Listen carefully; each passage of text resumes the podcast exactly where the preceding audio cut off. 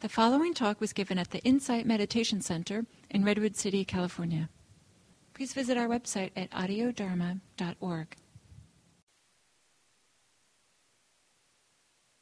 And so the uh, topic I thought of exploring today is kind of come out of some of the conversations we've been having this week. Um, we've been exploring this week. We've been exploring the hindrances in uh, in our practice, and in exploring the hindrances, you know, we do bump up against quite a bit of suffering. you know, the hindrances tend to be those states of mind that are reactive, that, that, that create struggle and suffering and stress in our experience. And so, as we're trying to explore being mindful of them, we get a kind of a real dose of, of suffering. Now, this isn't a mistake. It's not a mistake that we're noticing the suffering. In fact, the Buddha, in his first, um, in what's said to be his ver- first discourse to um, five of his companions, said, Suffering, suffering exists and it should be understood. And so, this orientation to look at these difficult reactive states and explore understanding them, not thinking about them, not trying to figure them out, but exploring opening to, oh, this is the experience. Understanding it kind of from the inside, allowing it to show itself to us. And very naturally, I'd say, um, because we feel suffering as we connect to these difficult states of mind. We kind of naturally move to wanting to get rid of them. We are kind of impatient to have them transform.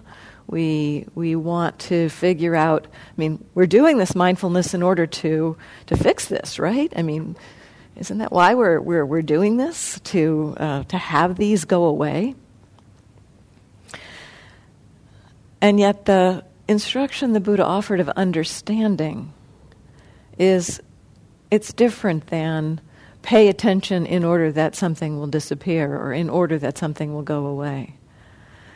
In effect, what, I, what I've come to recognize is that the, the perspective that the Buddha offers us for wise mindfulness, which is this um, receptive, allowing, exploration of what is happening in the present moment with the curiosity of sometimes I, I, I, frame it as recognizing the human experience. Because we do start to see that our experience is a reflection of our humanity and not so personal.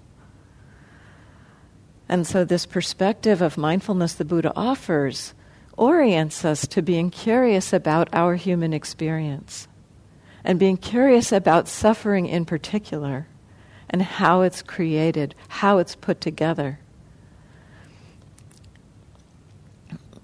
Much of our, um, what we call suffering, much of what we call suffering is not actually something that's objectively happening in the world. And much of what we call suffering um, we think it's what's happening in the world. We think it's these things that people are doing, or this political situation, or or the the mess of natural disasters. We think that's the suffering. Those things are kind of, you know, the, the things that happen in the world are, are the things that happen in the world, and there is a kind of an understanding that experience, what we, what we come up against in our experience, it's impermanent, it's unreliable. It's not a place where we can land for any long period of time and find happiness. And it's uncontrollable. A lot of experience out there is uncontrollable. And when we bump up against those truths, we don't like them we react. We get angry, confused, frustrated. We want to try to control it, to fix it, to change it. We want to hold on to things that are pleasant, get a little bit of that hit of feeling good. We want to get rid of things that are unpleasant. this reactivity to the nature of the nature of life is what the suffering is. It's, it's, it's, this is the suffering that the Buddha is asking us to understand. And to understand actually that what's, what's out there, what we're asked to understand about what's out there is its impermanent, unreliable, and uncontrollable nature. And so we are opening to our experience to understand suffering, partly by allowing ourselves to really feel suffering, to connect with it from the inside, to open to. This is the experience of anger. This is the experience of hatred. This is the experience of confusion. This is the experience of frustration.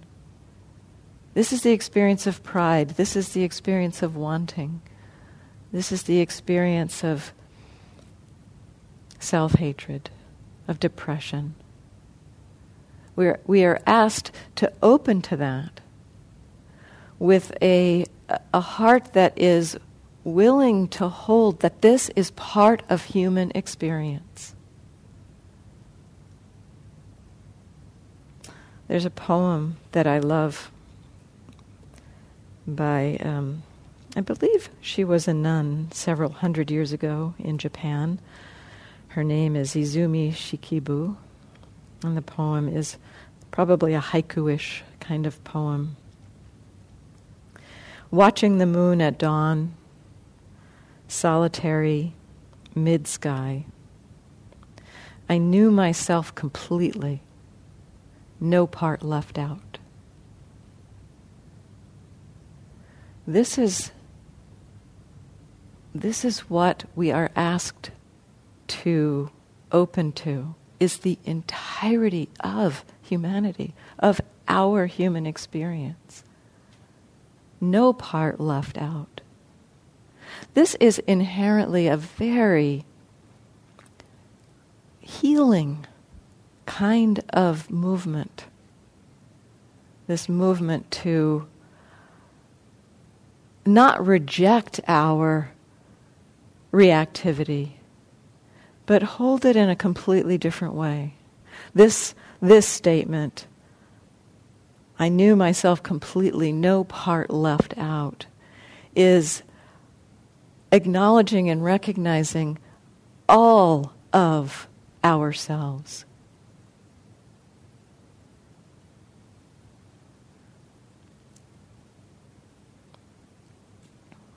The, the practice of mindfulness, sometimes we talk about wise mindfulness, which we could say brings this perspective. You know, there's different ways it's described, bringing this perspective of um, recognizing suffering, recognizing how suffering is put together. Recognizing the human experience, understanding that our experience is conditioned. These are ways of, of holding a perspective of wise mindfulness. Another way to frame what we are doing is to instead of using the word wisdom, we could use the word love. We are exploring loving ourselves completely, allowing allowing everything to be here. And yet, in that allowing, it's not that we're allowing and indulging and allowing. So, opening to hatred doesn't mean indulging in hatred and letting hatred run rampant. It means opening to it and recognizing, ah, oh, this is what it feels like to be a human being experiencing hatred. No part left out this feeling is already here, it's arising. In some ways, you know, when we're when we are experiencing something, a, a hindrance of some kind, when we're experiencing uh, a reactive experience, It's already happening, it's already here. It's already arising, it's already part of us. And so, opening to the possibility of allowing. Allowing awareness, perhaps. Loving awareness, maybe, is a, is, a, is a phrase that we could explore. What does it mean to hold hatred with a loving awareness? What might that mean? How might that feel? I said in the guided meditation that in the language of the Buddha, the words for heart and mind are the same word. And so there's a very deep connection between this mind that observes and the heart that holds. We, we, we in the West tend to have a, a separation between these two. But I think that this kind of looking at wise mindfulness as being pretty much the same as allowing mindfulness, loving attention, allowing attention, helps to point to that connection of heart and mind in the practice. You know, if we if we um,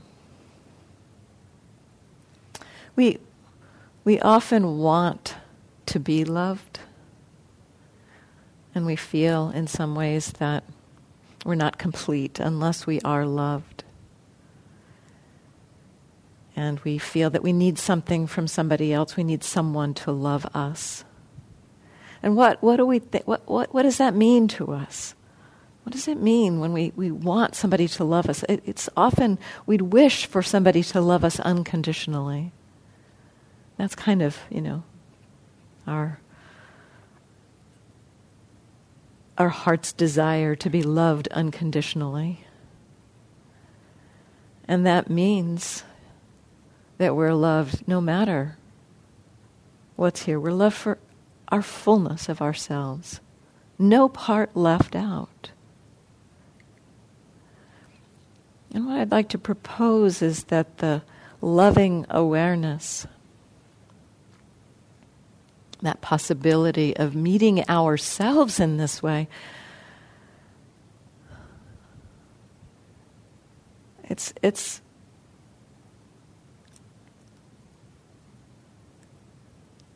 it's possible for us actually to love ourselves in this way that probably no one else is going to be able to do that for us.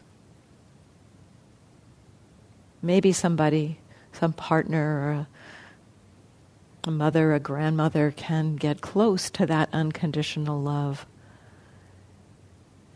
And yet, there's probably always aspects of ourselves that aren't known or aren't seen. And that is, in some ways, what we want when we want to be loved, is to be fully seen. I want to be seen. I want to be known. I want to be, be recognized. That's sometimes what we, what we are, are yearning for in connection, in love. And no one can see us as clearly as we can see ourselves. I've had a, a kind of a, a really a transformative experience in my practice where I recognized that that wish to be loved.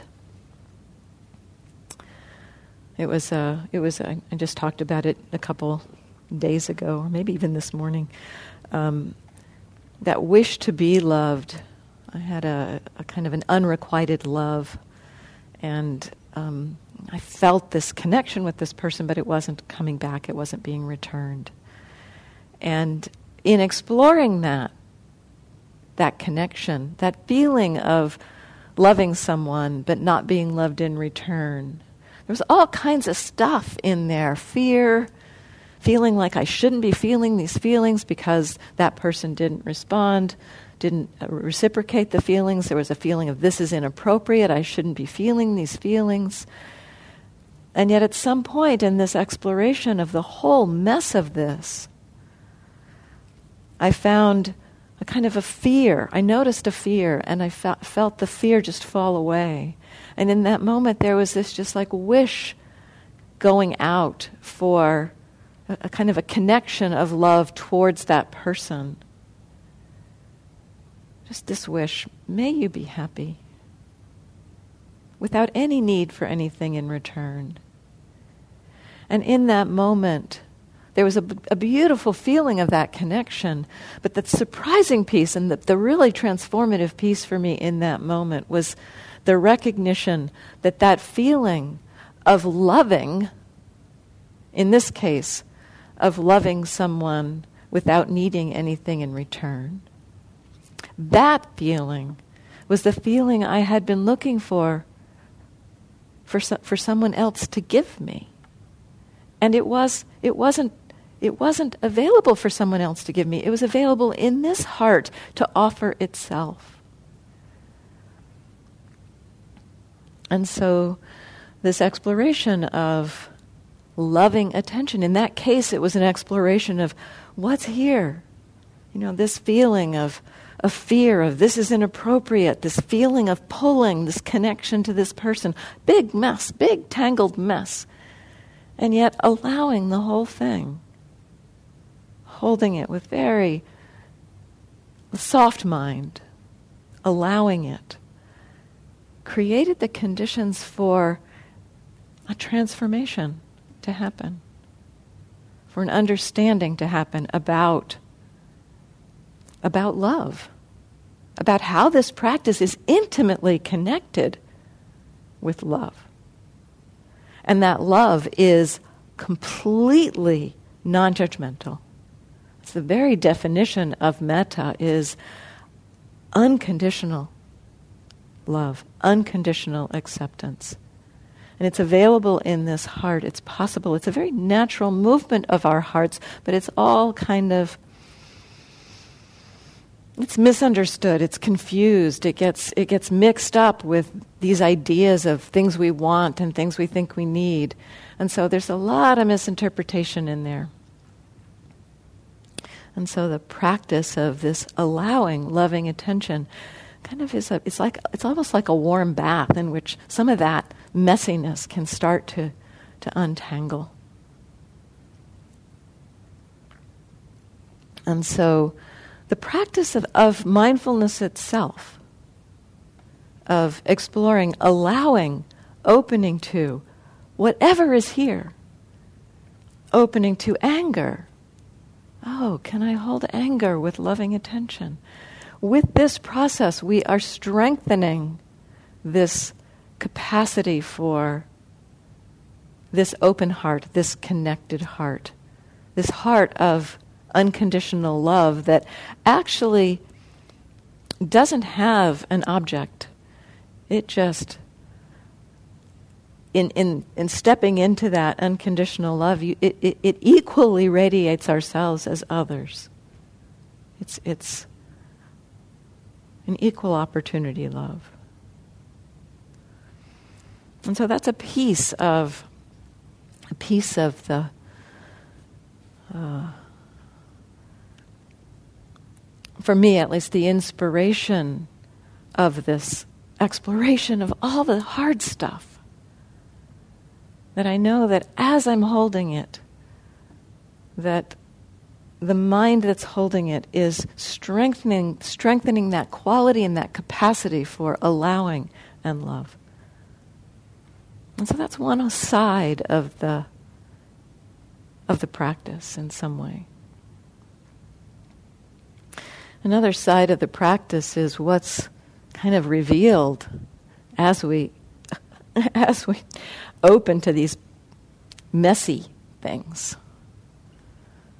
You know, hatred and anger and depression and confusion and fear. As we open to those, we might think that they're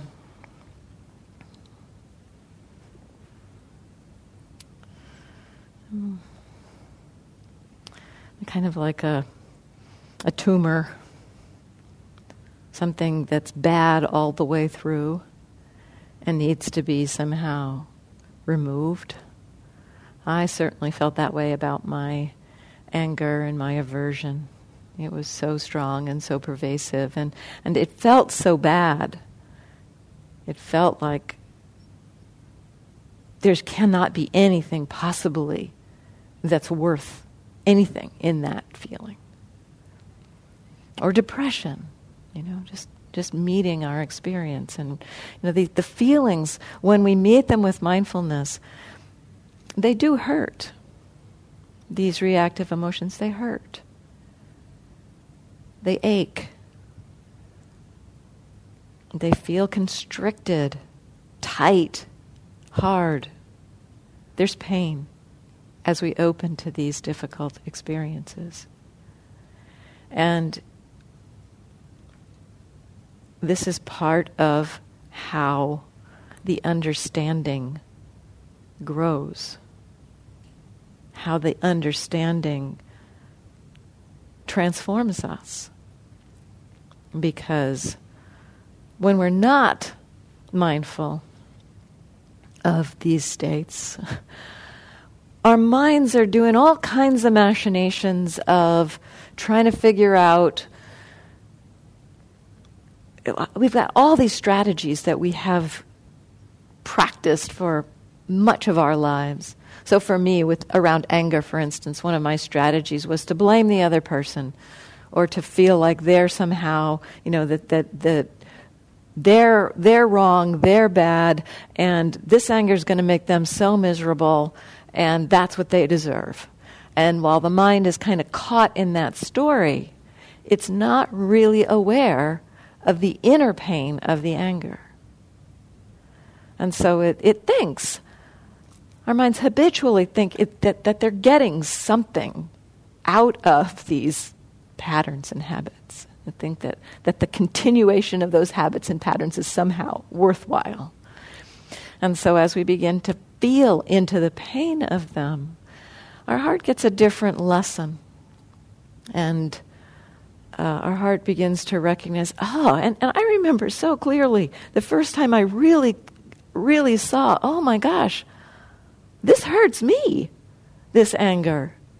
It's like, it was obvious when I saw it, but, you know, it was kind of like a, really?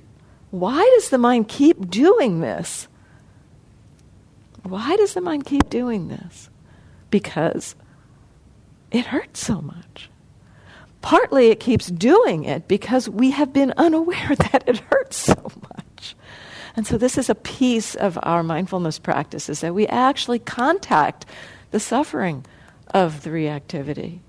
We contact it. We meet it, hopefully with this allowing, loving container in which it can we, we can have a different relationship with it. And then as we find our way to having that different relationship rather than either indulging or repressing. You know, the Buddha talked about the middle way, and it's, I kind of think of it, one way to look at it uh, as the mindfulness that we explore around reactivity, for instance. It's, we could look at it as it's neither buying into and expressing, kind of feeding, indulging, that reactivity, nor is it repressing. So again, it's the no part left out as far as the not repressing. But it's not no part left out, yay, let's go with that anger. It's a different thing. It's holding it with this, this loving awareness. And so as we, we explore that possibility, as we begin to find that middle way between repression and expression, between indulging and repressing. We find a middle way where it's not repressing, but it's allowing, it's receiving, it's meeting. Then what happens there is that th- this takes trust. And that, so, you know, this, this holding of our experience with this loving awareness takes a kind of trust because it feels so um, unfamiliar to us to, to, to sit and rest with this kind of pain. And so it takes some trust to, to hang there with that. to sit and rest with that pain. And if we can, then we'll start to see the kind of way that reactivity has been put together. We'll start to see what it's made of, how it's constructed. And what I have seen so many times is that when I'm willing to hold a reactivity, a difficulty, that the you know it's like it's uh, I, I called it like a warm bath and it's like things begin to reveal themselves and different layers of the patterns begin to emerge and you know core core beliefs, core views, core emotions, core feelings kind of begin to bubble into the surface. This takes time. It does take time, so it takes patience and trust to allow this. It's, it, it, it doesn't often happen the first time we bring our mindfulness to a difficult state. It's, it's kind of more that, you know, a knot that might unravel over time with a, a lubricant as it's sitting in that lubricant. So it's a slow process.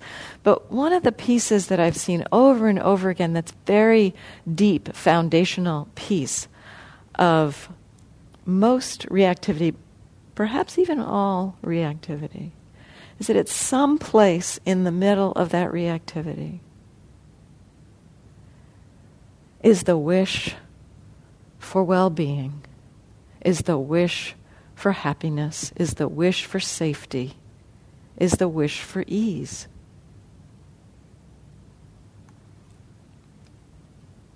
And that is a wholesome wish. It has just gotten confused. It's gotten tangled and knotted. And so our suffering is like this tangle of, of threads, of knots. And some of those threads tied very deeply back to love. And so the, the other way that love comes into this practice, the heart comes into this practice, is that at least I've seen over and over again that as I'm willing to hold something really challenging, at some point there is a, a, recognition of the deep connection to love. I'll give a couple of examples of this from my own practice.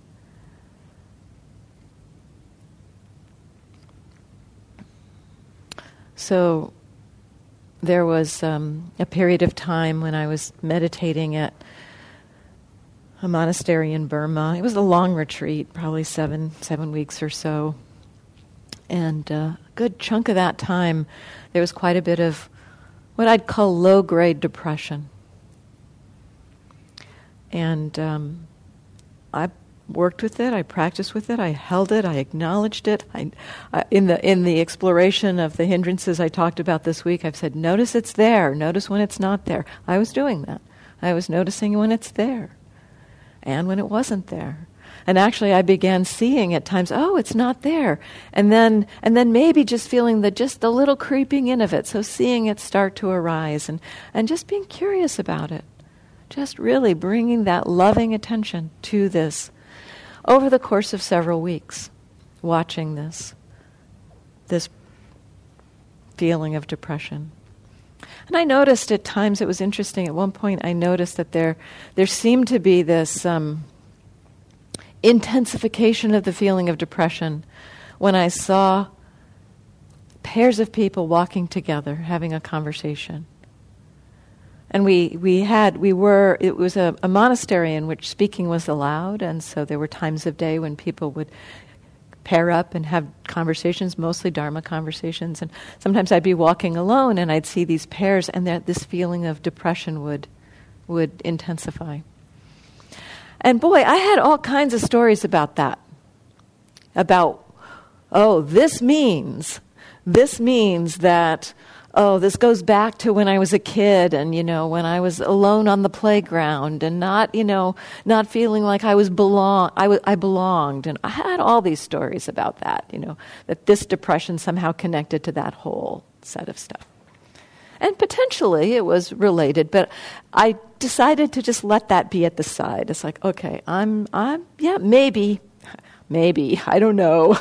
maybe that's what that's about, but let's just see.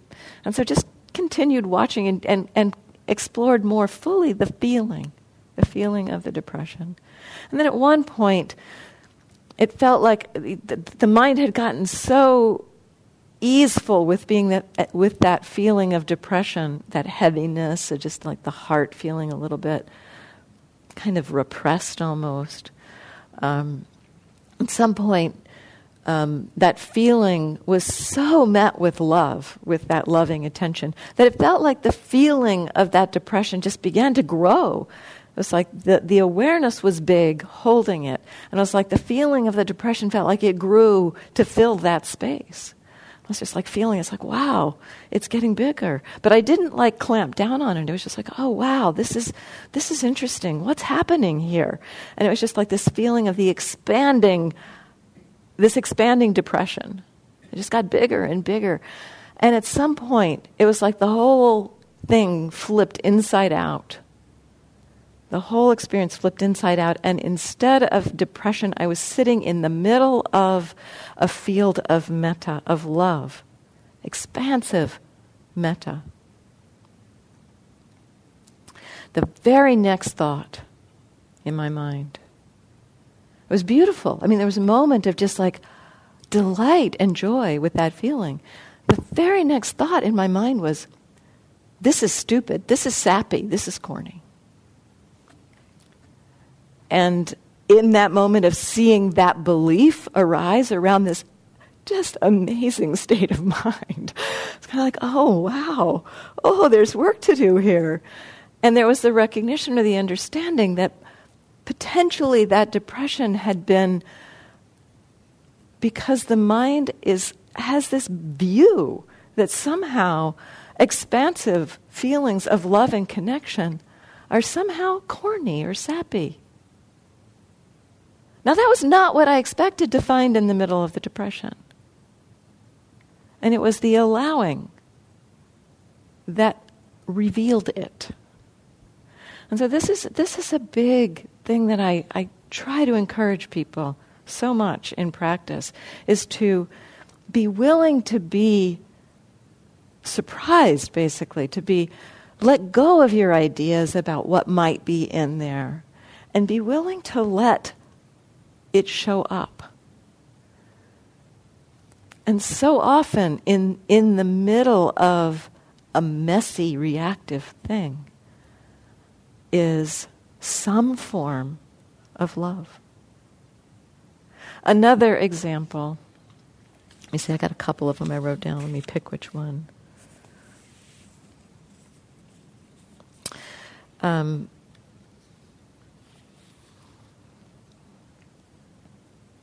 in September of 2001, I was visiting my family during the attacks on the World Trade Center. And so I was there when the planes were all shut down, and I had a flight back. And I was fortunate in that my flight was scheduled two days after the planes restarted. So it was like, I think, September 23rd or something that my flight was scheduled for. But, you know, the planes hadn't been flying very long. You know, that was like the second day. And this was you know, this was an agitating time, I felt, and, and I had a, a layover. Um, and my plane was late leaving um, where my parents lived, and I, I, I had a connecting flight through Houston, and so uh, I was I was I was late arriving in Houston, and I had to stay the night in Houston.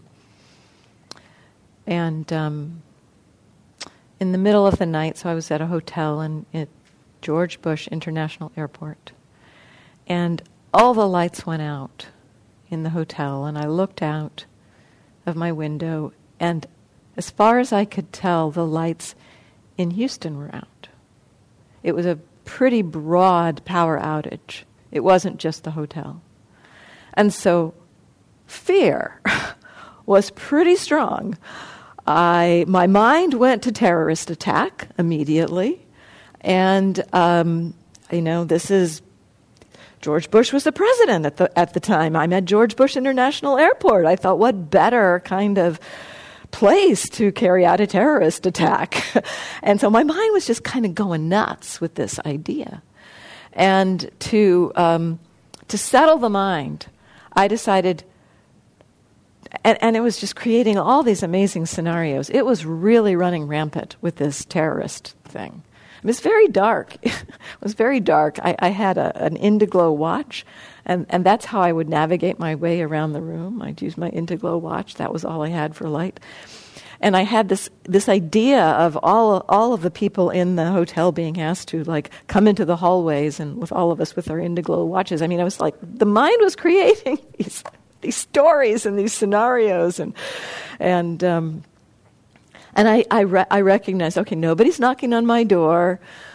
Okay, the fear is still here. And I just kept kind of opening to the fear. And at some point, the mind shifted to doing metta, to actually, it, it was kind of like, I don't know, it, I don't typically shift to metta, but the mind did that.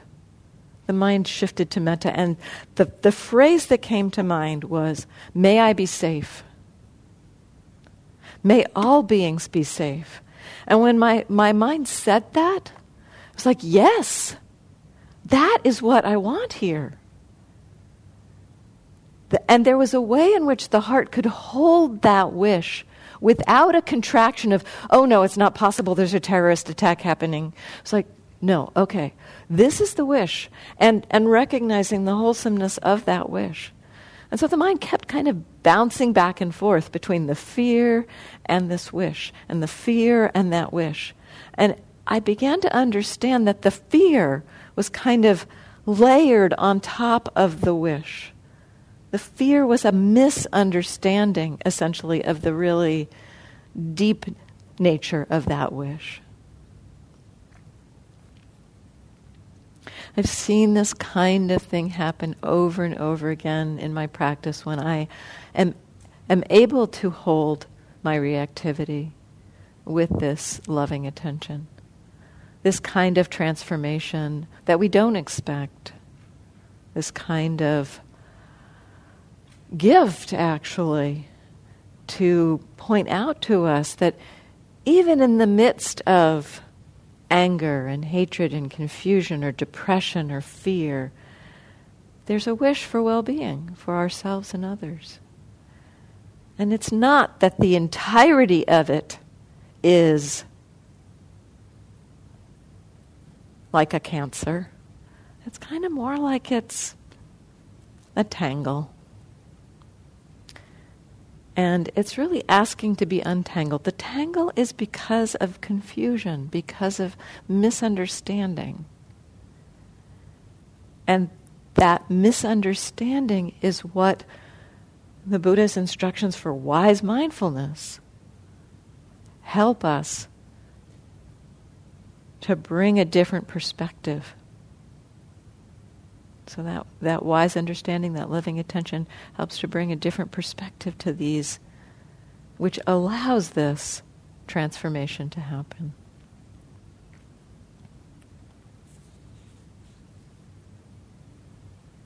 Watching the moon at dawn, solitary, mid sky, I knew myself completely.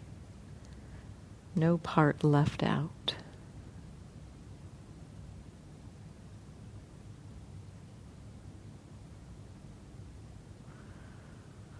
So, those are the reflections I have to offer this evening. Are there any comments or questions or reflections?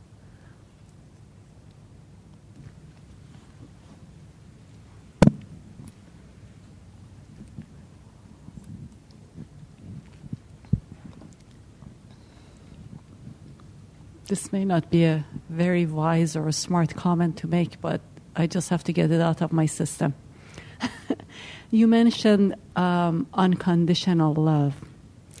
I've thought about that now and then. I didn't quite understand that. Unconditional love. Unconditional I've, love, uh-huh. I've thought about that. You've thought about and then, unconditional yes. love. Uh-huh. And yeah, it seems to me that it's the biggest, one of the biggest myths that ever existed out there, kind of similar to Santa Claus. It doesn't exist. I've never seen it, but people kind of like to hold on to it or reach for it or believe that it's out there. It's just like Santa Claus. I Or similar I, I have Claus. to disagree with you because I, uh, the experience of that unconditional love, that possibility, has happened in this being. I felt it for moments. It's not where I live always, but I have felt its possibility. So it is, there is a possibility. It's the, the thing that's in the way of it is delusion, ignorance, confusion, greed, aversion. And there's that is rampant. Greed, aversion, and delusion in this world are why that unconditional love seems like Santa Claus. And, and greed, aversion, and delusion are they're, they're, they are very widespread. And we see that when we look in our own hearts. We see that. We see how much confusion and greed and, and uh, uh, not wanting things to be a certain way is here. And that actually opens us to some measure of compassion because we begin to recognize it's not just it's not just this heart that's doing this it's multiplied by 8 billion something like that not quite 8 billion yet i guess but it is. It's 8 billion. It's like multiplied by 8 billion, this greed, this aversion, this confusion. There are times when I've looked into my heart and seen that anger and seen that movement to wanting that person to be miserable when I'm angry and recognizing, oh my gosh, this is the seeds of war right here in this heart. No wonder there's a mess in the world.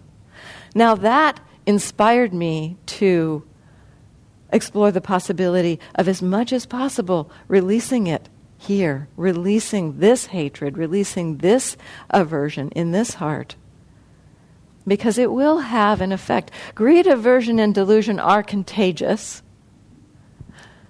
and so is love, and so is compassion.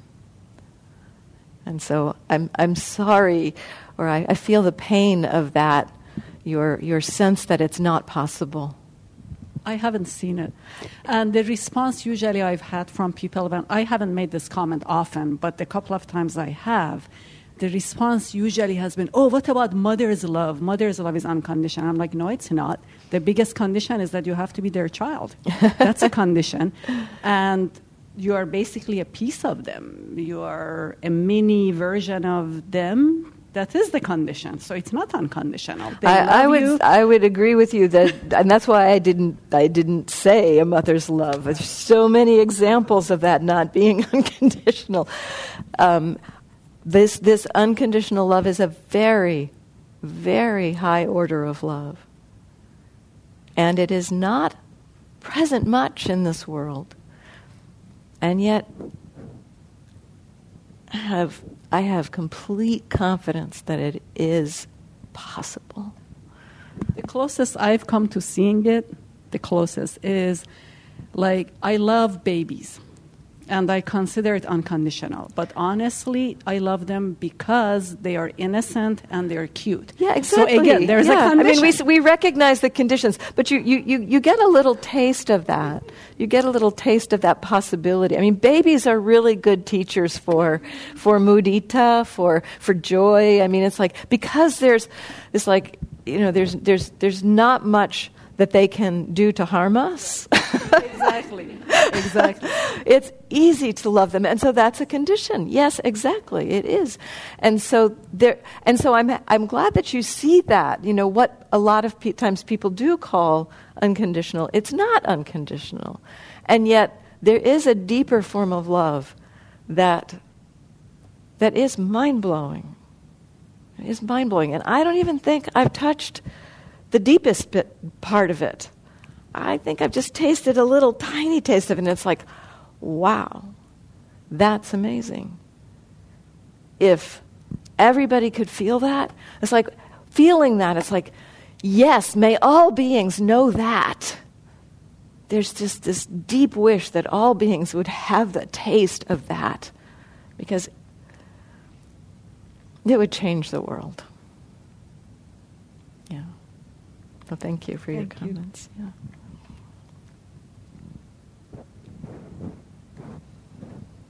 Yeah, behind you.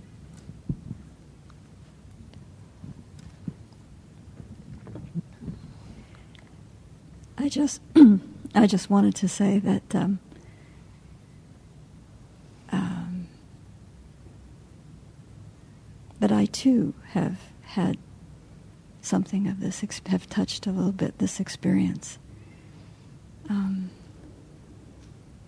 so I would like to affirm what you're saying and agree with what you're saying, and just I'm just saying this so that I can kind of throw out a little bit more hope here into this. That um, and and the the practice is the path that will open us to it. Yeah. And and there are other ways too. I mean, uh, my understanding. I mean that many many of the religions have this understanding of unconditional love, and um, there are different ways to find it. This is this is the path that has opened it for me. Yeah. Other comments or questions or thoughts, reflections? Yeah.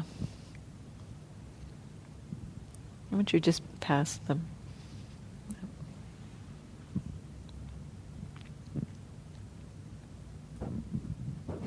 Um, like if you're in a difficult situation, would you try to cultivate some of these Brahma Viharas as a way of? I almost want to use the word counteracting, but that doesn't feel right. Um, it, really depends. I mean, part of what I'm pointing to here is that when you're in a difficult situation, the practice of mindfulness is bringing that love to it already. So, um, what I would say is that if if you find yourself overwhelmed by by the whatever it is, whatever's happening, by the reactivity, and you find it available to bring in perhaps reflections. Sometimes we can bring in reflections of may may I be at ease with this or may I, may you have ease with this suffering or or something. Sometimes a compassion phrase can be a little more resonant than a metta phrase. You know, may I be happy when I'm in the midst of feeling anger. That hasn't worked very well for me, but may I be at ease with this suffering is there's a, there can be a little more resonance, and so sometimes a compassion practice can be can be um, supportive. Um, I've had for myself earlier in my practice, um, I found that shifting from a reactivity to a Brahmavihara was a big leap for this mind. Um, uh, other people I've talked to, I mean, I, I, check it out with people. You know, it's like if you find that when you're reactive, if you can connect with, oh, may I be at ease, may I be happy, use that as a balance. It can support you. If, if it, if your mind is is willing to go there. So that's that's what I would check. It's like it's all all minds aren't willing to go there. Mine wasn't for for many years.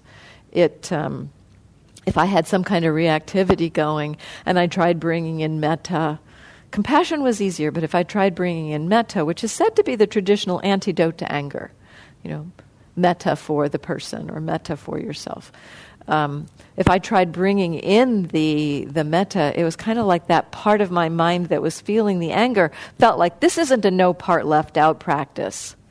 This is a you're telling me I can't feel this practice.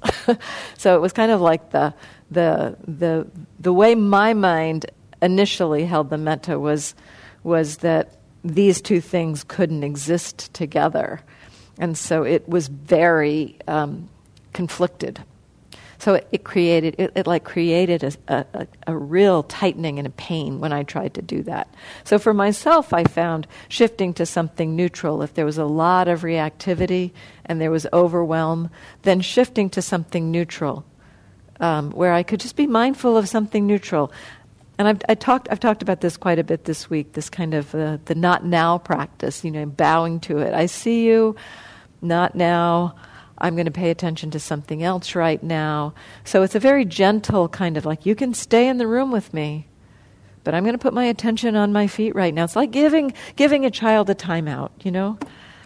I've done this with kids sometimes. It's like, yeah, you know, not now. I will get to you after I'm finished with this, and I'm going to pay attention to this right now. You can stay in the room with me, but I'm going to pay attention to this right now. That, that kind of, you know, just like letting it be okay that they're there, but putting your attention on something else. And that that's got a number of um, I've seen actually quite a bit of transformation happening around reactive emotions through that simple practice of not now, I'll bring my attention to something else.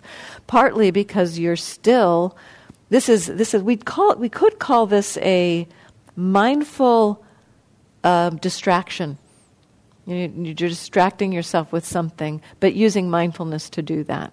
So bringing your attention to something with mindfulness.